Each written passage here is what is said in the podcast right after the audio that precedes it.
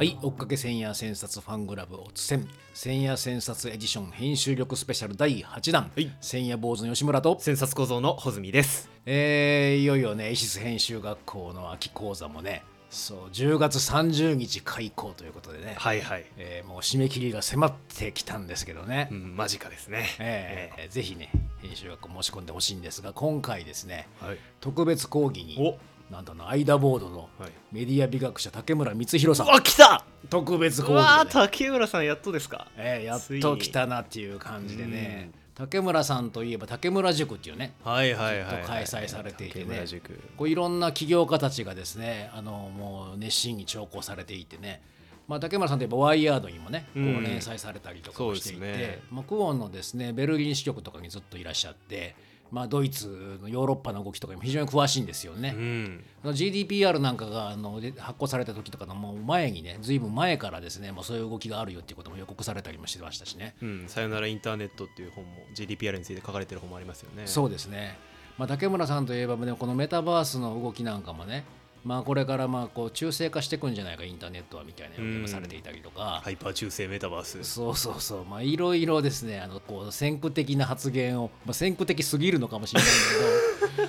まああのドミューの宇川さんとも親しくてね、はいまあ、今度12月の14日にですねあの竹村塾の10周年。うんということで、松岡さんがですね10周年ということでこう呼ばれて、はいはい、えーいろいろ竹村さんお話しされたいということでね。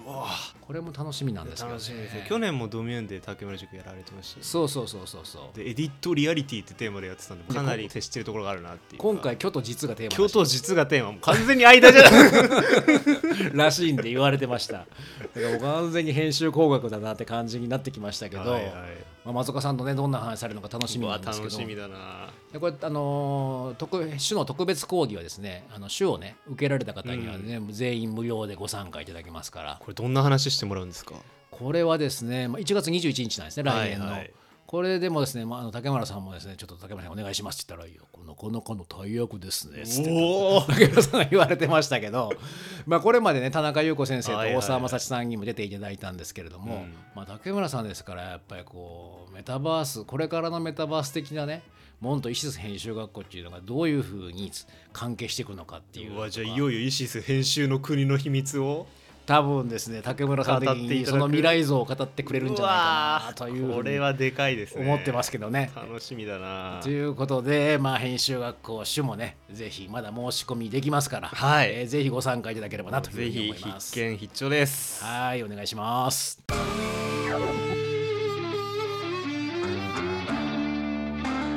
千夜千冊ファンクラブ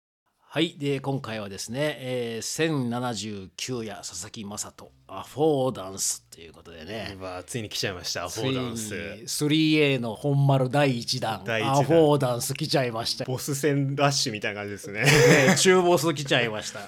えー編集力 E3 アフォーダンスで逆照射する方法、うん。内なる操作と外なる環境を結びつけると。こういう見出しがついてますそうねですねねアフォーダンスといえばまあ何でしょうかね。もう僕らからすると結構馴染み深い感じはしてるんだよね。もう松岡さんもいろいろレクチャーなんかでもねコップでとかね椅子尻とか言ってね。あコップ手そうそう。椅子尻。そうそう。コップを持つ時にもコップの形に手がなってるよねとか、椅子に座る時にお尻が椅子の形になろうとしてると、うん。まあ、こういう感じでアフォーダンス説明されることって結構ありますよね、うん。ご存知ない方のために言うとアフォードっていう言葉はもともとあるんだよね。うんこれ英語でありますよね、何々ができるとか、何々を与えるという意味で、まあ、情報がなんか我々に何かを与えてきてる何々ができるという感覚を与えてるっていう、まあ、そういう意味で、まあ、このジェームズ・ギブソンがですねこのアフォーダンスという造語を作ったわけですけど、うん。まあ、これ 3A のもう 3A というとアナロジーアブダクションアフォーダンスなんで、ええ。まあ、その一つなわけですけど編集工学研究所の社長のですね安藤明子才能を開く編集工学出た。もうちゃんとアフォーナンスのこと書いてます、えーなんか安藤さんのやつではですねこのなんか冒頭がですね、はい。あの自分のご家族のエピソードから始まってるんですよね。なるほど家族エピ。うん、で山山道をね歩いてお昼になろうとした時にご飯食べようか、草枕みたいな発売方 そうそうそう。お父さんがここで一休みしようとこう大きな岩があって。大きな岩。岩に腰掛けようとしたと、まお母さんはお弁当を出してうん。岩の表面の平らなところに並べて子供は岩にのじののじ登って飛び降り遊び始めて犬はここぞとばかりに片足を上げて岩におしっこを引っ掛けその脇ではアリが数匹岩肌を登ってすごい描写ですね。えーこれがねそれぞれもうなんかアホーダンスがあるんだよとそれぞれにとってのアホーダンスがあるまあ、そういう感じでねあの安藤さんが非常に分かりやすく明確に説明してさすがですね。ええ、これ分かりやすい分 かりやすいな。評判なのであの、ね、いろいろ 3A を分かりやすく知りたい方はぜひ才能を開く編集工学を必読はい才能開いてください。けどね。ウェブの方にねはい。上げてる千夜千冊で松岡さんがマーキングしてるところが載ってるんですよね。なんと。どこに惹かれてるかっていうとアフォーダンスは刺激ではなく情報である。うん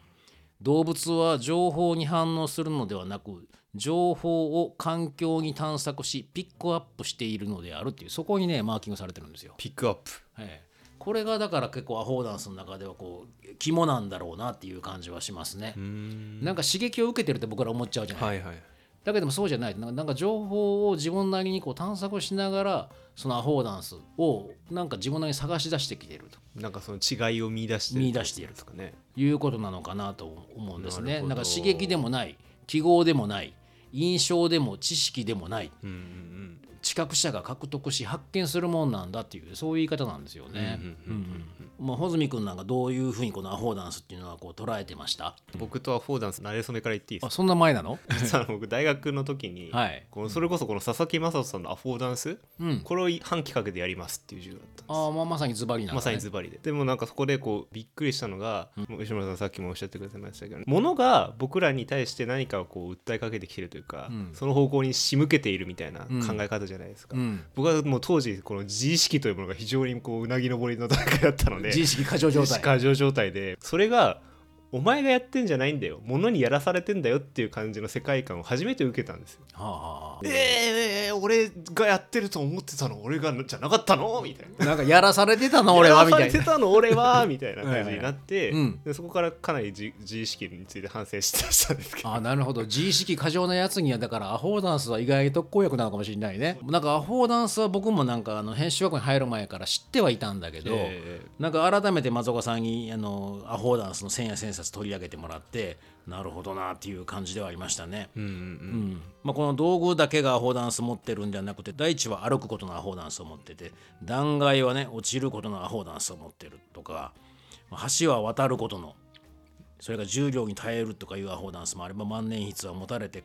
えー神と出会うことも電気カミソリは顎に当てられることを待っている。冷蔵庫の取っ手から砂山の砂まで書物から五線譜までまあいろいろなものっていうような情報はそれぞれアホーダンスを持ってるっていうことをね言われてるんですよね。でもこの橋が渡ることとか重力に耐えることまではフォーダンスなんだなっていうのは、ん。ここで一気にガッて広がった感じありますそうだよね。だからあらゆるところにアホーダンスがあるわけよね。うんうんうん。でもこのアホーダンスっていうのはそのさらにさ今さっきさ探索しながらピックアップしてるって言ったけど、はいはい。これが経験することによってまたそれぞれ進化していくというかうん。深くなっていくっていうね、言い方もしてますよね。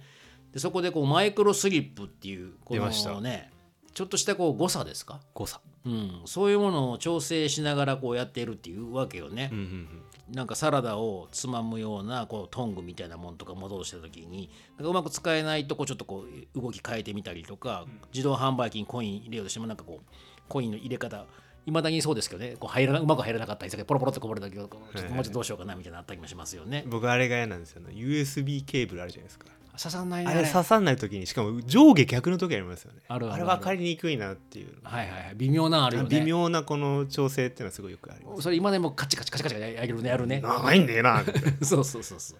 まあこれがなんかあの躊躇タイプ軌道変化タイプ接触タイプ手の変化タイプなどに分類されてて、まあこういうの調整しながら僕らやってますよみたいなこととかを書いてますね。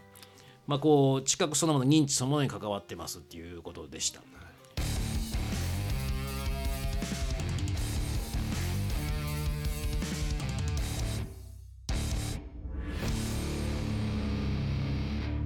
このアフォーダンスっていうのを唱えたのはこうジェームズ・ギブソンとねギブソン。いう人なんですよね。うん。まあ、このこのジェームズ・ギブソンはですね1904年のアメリカのオハイオ州生まれで,、はいはい。で鉄道会社に勤務してた父親と教師の母親との間に生まれたそうです。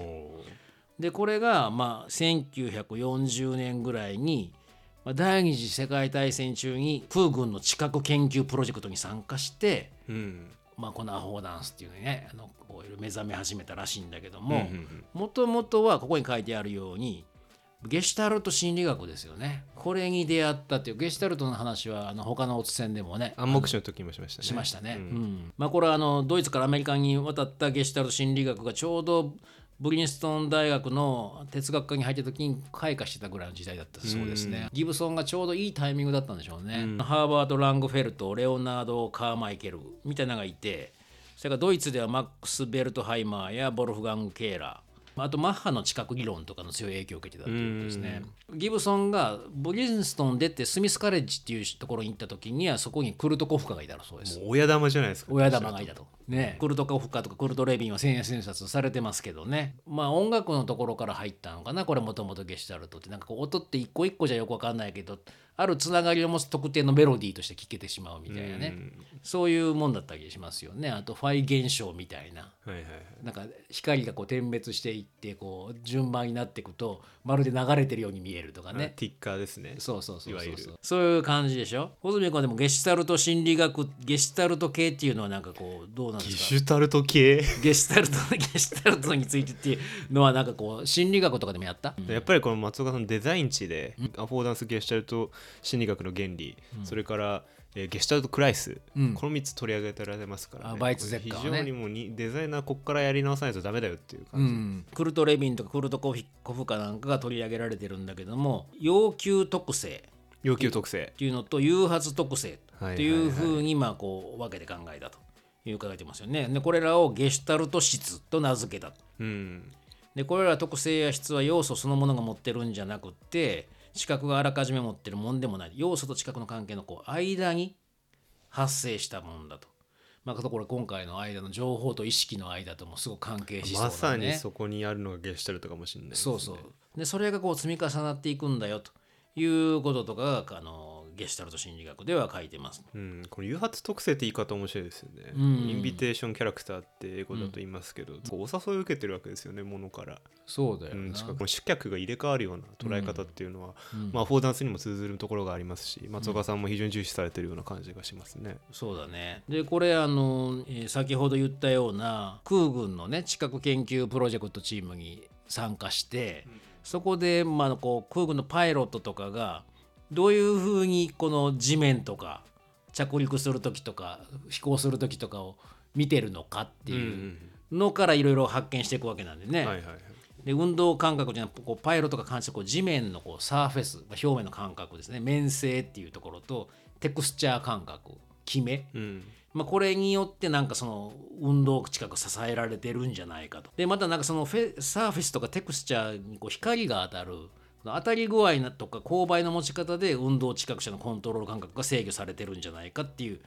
ことをまあか考えていくわけよねこれ。うんギブソンはこれを生態学的心理学エコロジカルサイコロジーってはいはいはいいうわけだけど、象っていうのはこう動いている時になんかこう見えてくるもんがあるっていう、うん。そういう感じでこうアホダンスを捉え始めたって感じだよね。そうですよね、まあ、ゲシュタルト心理学派はこの光の刺激によってうん。どういうふうにこう僕らがその像としてのグルーピングを行っているかっていうか、うん。それを結動させているかっていうことに関心を持ったと思うんですけど、ん。一方ではフォーダンスとかギブソン自体は環境がどのようにこちらの仕方に対して変化を強いているかっていう、うん形との関わり方自体に関心を持ったっていうところがありますよね。そうだねそこが結構あのお大きくこのアホダンス理論が変化してるところかもしれないですよね。はいうん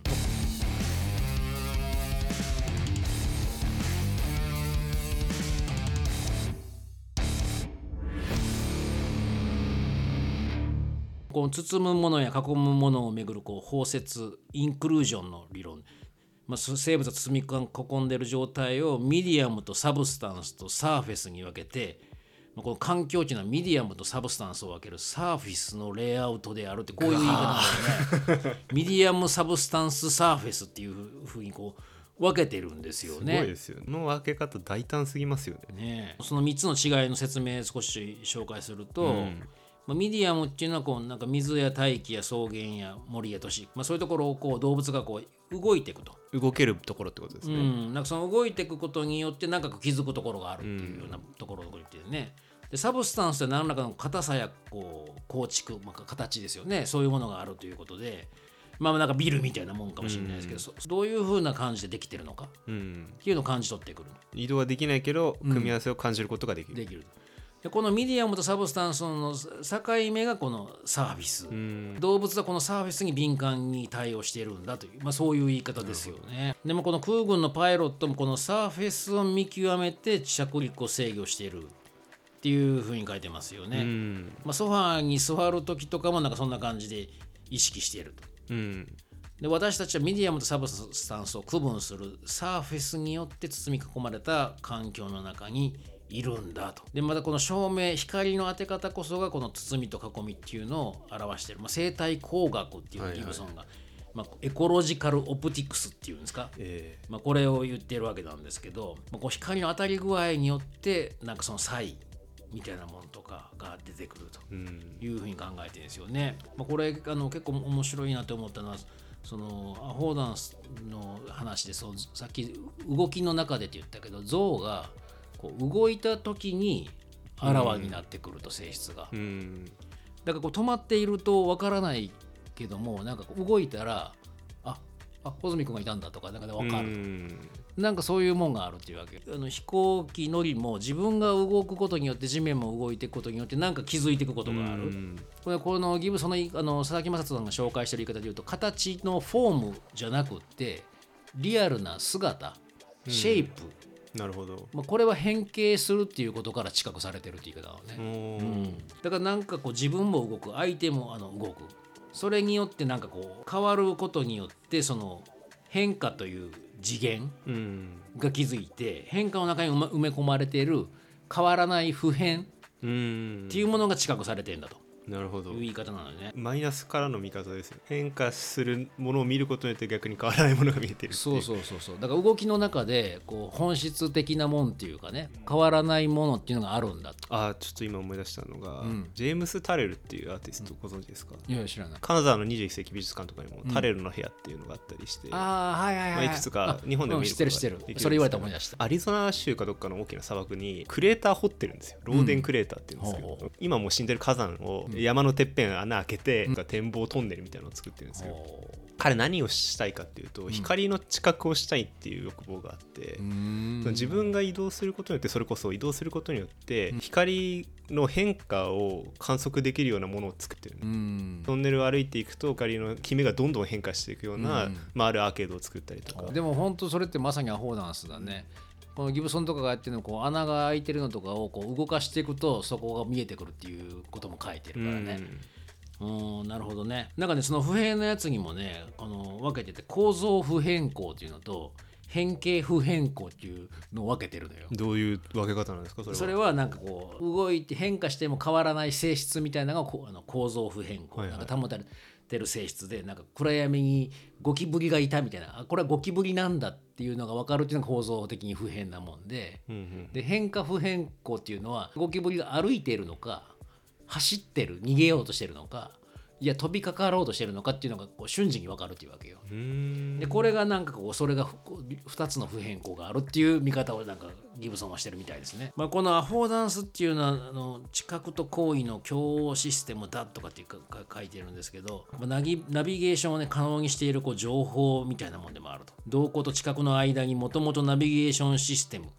というような何かが潜んでいるということなんですよね。まあ、これ環境の知覚っていうものが環境に持ってるアフォーダンスっていうのがなおかつこう自分の知覚でもあって、それがこう相互にこう双方的に動きながらこうできている。まあ、これがアフォーダンスなのかなと思うんですけど共通感覚の話したじゃないですか。えであれがねあのこう五感にこう分かれてるの統合するのが共通感覚だっていうーことを言ってましたけど、あの五感っていうのはこう感覚器官の種類の数じゃなくってあれは環境への注意のモードなんだっていうわけよ5つっていうのは。なるほどどなんかのモードが例えばやや視覚的なモードになってるのか音を聞こうというモードになってるのかみたいなそういうことがあるっていうか感じなんだよね。うんうん目が見えなくなった人とかでも視覚的に情報は得てるってわけよ。他のもんで補いながらそういうふうな、えー単純に目という感覚器官だけでやってるんじゃないっていうことなのね。なるほど、うん。うんそれもなんか非常に面白い見方だなっていう感じは僕もしました。うんうんまあ、ちょっとねあの例示を少し紹介するとね、まあ、例えば音が聞こえるっていうのが音源に対する自分の頭の向きとか音源と自分との距離まあこの辺も全部情報で物を触ってるってことは触ってる自分の手や皮膚の状態についてもなんか自分は知覚してると。うんうんそれから食物を味わうことは唇の動きとか舌の動きさらには自分の体の調子自体も味わっているんだと。うん。だからいろんなもんっていうのをその観客環境を知覚するっていうこと自体で自分自身も知っていってると。いうようなこととかを言ってましたね。うん。うん。まあだからこのアホーダンスっていうのが単純にじ情報にアホードされてるいながら自分自身も何かそこから引き出されてるっていう感じなのかなっていう気はしますね。うん、なんかその型抜きされてる感じです、そうそう。すごく面白いなって思ったのが、結局アフォーダンスって、うん。まあ、環境が僕らをエディットしてるっていう世界観なわけじゃないですか、はい。それってすごい環境側に何かを明け渡してる感じがすごくあるんですけど、うん。だから僕が俺じゃなかったんだっていう感覚が一まず最初に思い浮かぶんですけど、うん。でもそれだけじゃなくて環境自体も僕らがエディットしてる、スインタースコア状態って人間の複雑な知覚の中ではもうすでに起こってることなんだなっていうことがすごく今回明確になった感じがしたんです。そうだよね、うんうん、単純に与えられるべきじ与えられ方をしてるわけじゃなくって、うん。僕たちも探しながら、えー発見をしてるしう、んうんうん。なおかつその自分自身に対する認識とかっていうのも新たにしてるっていうこともあるよね。うん。うん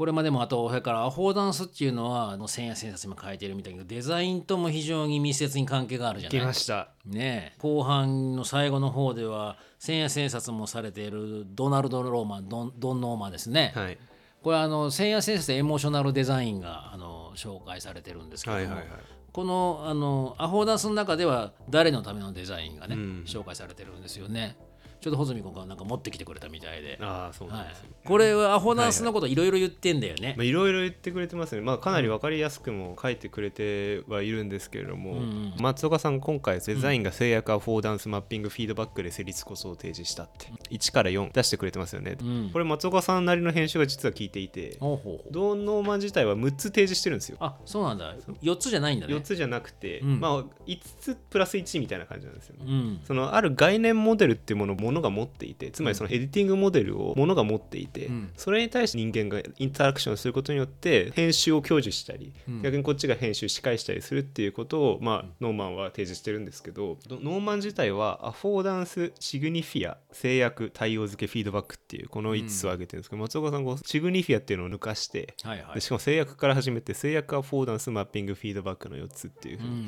言い換えていてこの順番の言い換え僕結構重要だなと思ったんですよね。うんうんうん。これはあのノーマンの聖夜のところにも松岡さん書いてくださってるんですけどはい。じゃあまず制約っていうのは物理的意味的文化的論理的な制約の中で僕らは生きてますよ。うん。そうですよね。なんか物が大きかったり小さかったり。道具的なものに制限を受けてるよね。そうですよね、うん。まあ、物理的な制限も受けてるし、うん。まあ、その意味的な制限っていうのはあれですね、まあ、これがリンゴだから口に入れるとかっていう、うん。その僕らがリンゴっていうものの意味を理解してるから起こる制限ですよね。これうん。電池口に入れないなとか、うんで文化的な制約っていうのは例えばそうですね、まあ、パスタはズルズル吸って食べちゃいけませんよみたいなのって文化的な制約じゃないですか。うん。そば、はズルズル吸う音を立てて食べないとかね。で論理的な制約っていうのは、まあ、例えばコンロが2個ありますと。うん。でその下にボタンが2個ありますと。うんで左のボタンが左のコンロに対応してません、うん。じゃあ右のボタンはどっちに対応してますか？右のコンロですよね？みたいなその論理的に考えられる制約条件のことを言ってるんです、この4つの制約があります、その道具っていうのはまあ何かしらフォーダンス持ってます、うん。どんな行為が可能か僕らがそれを見ただけでなんとなく判断できますようね、ん。で自分のした行為とその結果によって道具の操作をスキルアップする可能性を持ってます。うん。つまりこのボタンを押したらこれがつくなっていうのをうん。記憶することによってそれを習熟していく、うん。そのマッピングっていうふうに松岡さんあそれはマッピングなんだね。うん。うん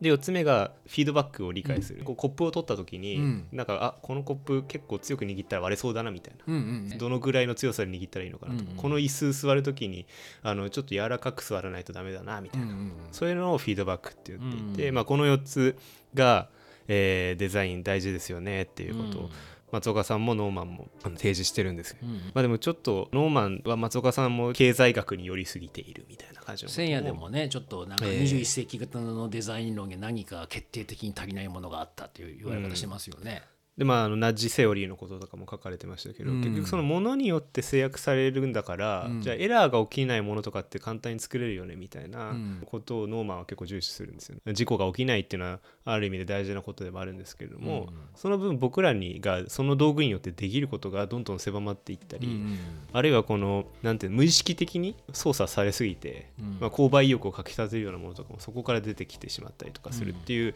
問題点もあるのかなというふうにですね改めて今回、えー読み直して思ったんです。だからそのあくまでインタースコア状態に物と人間の関係がなるべきであるにもかかわらずその物からの制約が強すぎるとうん。人間はなんかそこに対して関与のしがいがない。それはあるよね。ね松岡さんはへ編集デザイン議論というもっと大きな課題で取り組むべきでエディティングとデザインをくっつける方がいいと。ユクスキよりはバイツゼッカから始めろみたいなこと書かれてましたよね。いや。そうですね、うん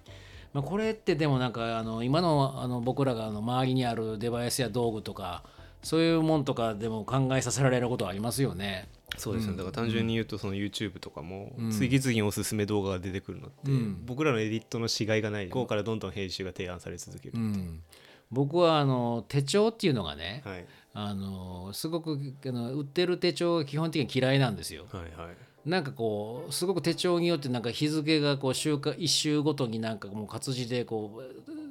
うもう印刷された曜日とかもね書かれててなんならほぼ日手帳みたいになんかこう名言みたいなの書かれたりするともうすごく変なアホードされちゃうわけ。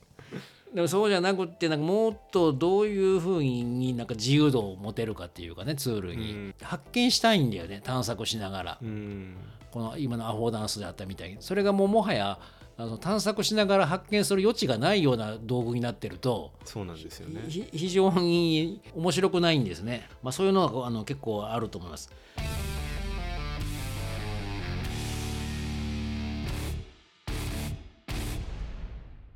まあ、でもこのアフォーダンスの話っていうのはこうどんどんどんどんこう拡張してるじゃない。はいはいはい、ねいろいろ。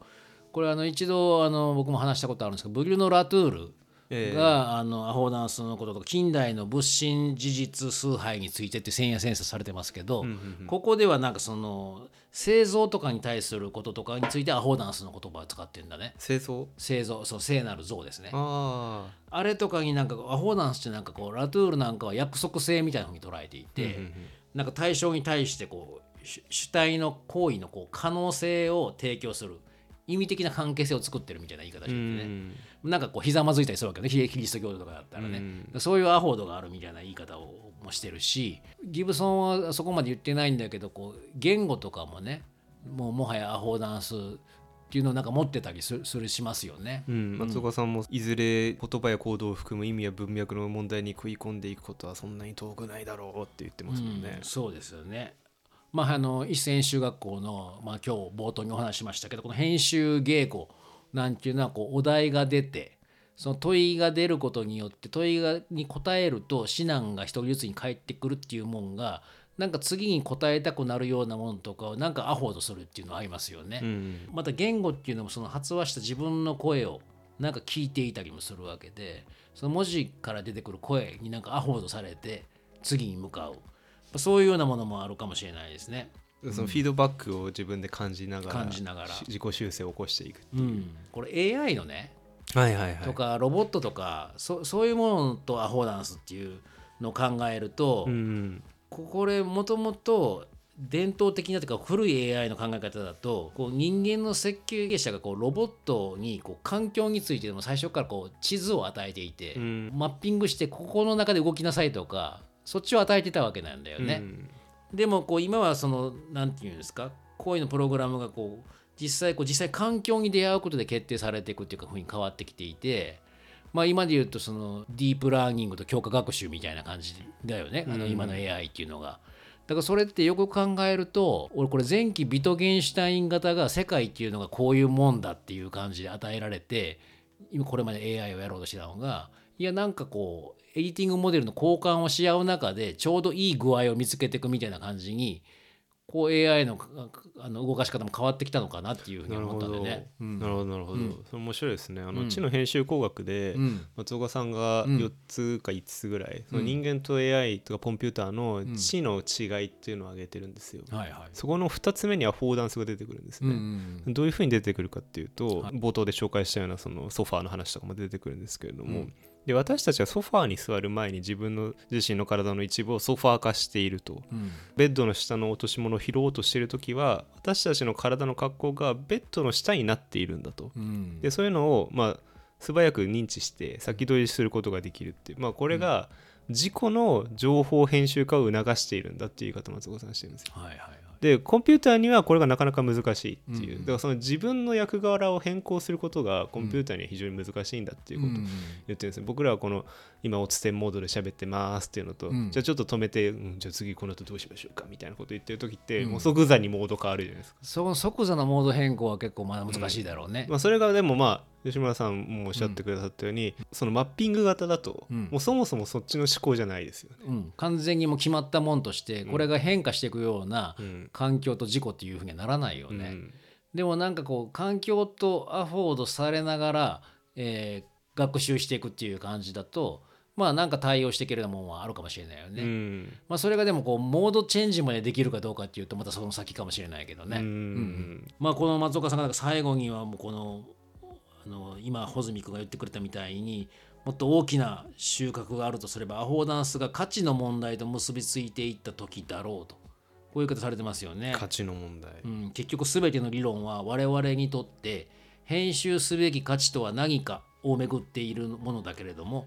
まあ、これまでは環境と対象道具と知覚を一貫してつなげる価値がどのように説明できるのかその理論を書いてきたと。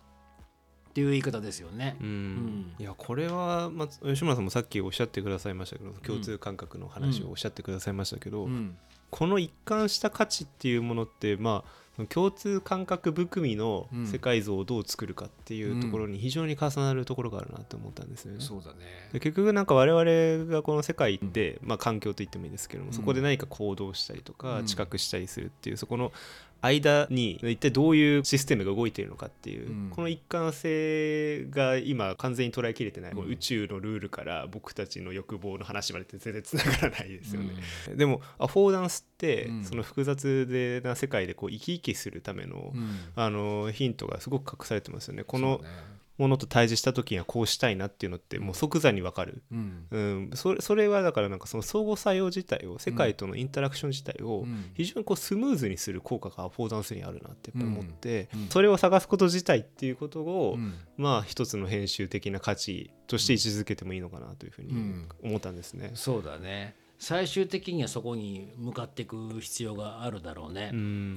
まあでもこのあ今穂積君がねちょっと言ってくれたみたいにこのアフォーダンスがどういうふうに僕たちを生き生きさせてるようなもんになっていくかっていうことがうんすごく重要ですよね。編集すべき価値とは何かっていうことを考えていく必要があるわけだもんね。結局あのうまくねえードドノーマンのところに問題があるっていうあの話があったけどうまくいくことばかりのアフォーダンスが必要なわけじゃないんだよね。そうですね、うんうんあえて失敗するようなアフォーダンスがあってもいいわけです。そうそう何か失敗させたり自分で発見させる余地があったりとかこれはなんかいいもの思いついちゃったなみたいなアフォーダンスが欲しいのよ。うんそれが生まれる余地があるような。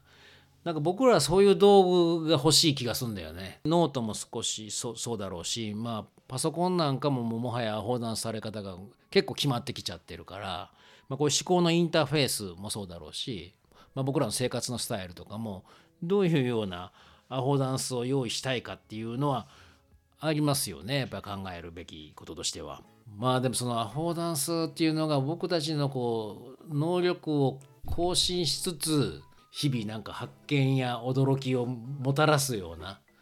そういうようなアフォーダンスっていうのが何かっていうのはちょっとこうか考えたいですよね本当ね。しかも相互編集できるような余地っていうのがありえんのかとかね。そうですよね、うん。だからその大沢さんもうちの辺の最後の解説に書いてくださってますけど、編集語学の最後の醍醐味は視覚の交代にあるんじゃないかっていうことをうんうんおっしゃってくださったじゃないですか、でその手前でアフォーダンスの話もされてるんですけど、うん主であるはずの自分が客にななる方が気持ちいい心地いいっていうような、うんその状態になるようなアフォーダンスうん。をすごく見つけたいしそういうものを作りたいなっていううん。ふうに思いますね。うんうん。いやこのアフォーダンスっていうのはこうこうねよく聞くもんではあるけれどもさらにですねそれを実践したり実装したりするっていうことを考えていくとまだまだ深めるものっていうのはいろいろあるなっていうふうには思いますよね。はい、はい、ということで、えー、今回の出演これぐらいで終わりたいと思います。ありがとうございました。ありがとうございました。